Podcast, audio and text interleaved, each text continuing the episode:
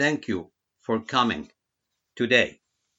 My name is Sam Lacrosse, and facts are facts.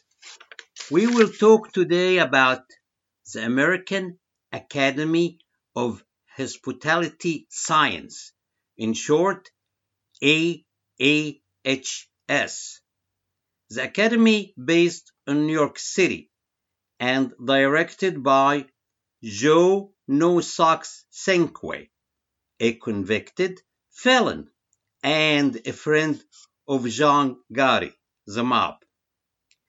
The reason we talk about it today because Mr. Trump in his 2017 New Year celebration, he invited his friend Joe No Socks Cinque to the stage.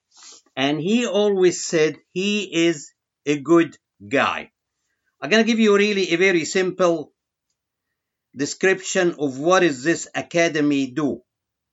The academy primary action is to give star awards to hospitality things like hotels, uh, a uh, golf courses, uh, restaurant, and according to its website, it's the most prestigious award of true excellent in hospitality.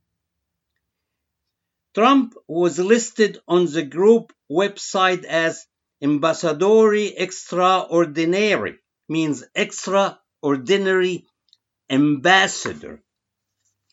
Again, Mr. Trump have Mr. Joe No Socks Cinque with him on the stage.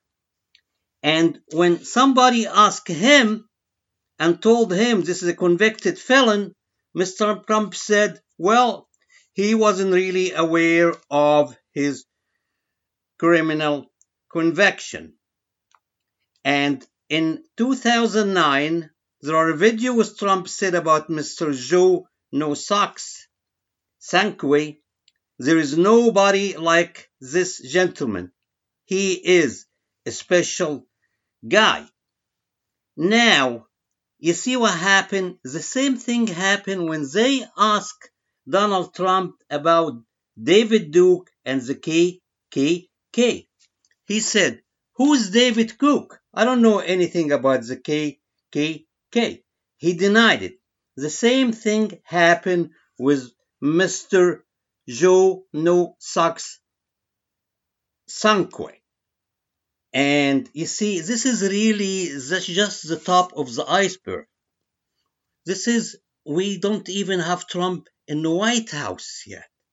And we start to know about his friends that we don't know about. What else he have, we don't know yet. But why didn't the thing came out during the campaign? Nobody knows. What else will come out very soon? We will find out.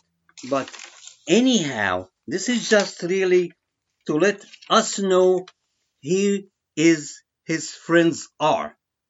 Of course, for sure, Mr. Cinque gonna be also a rich man like Trump because he only know rich people.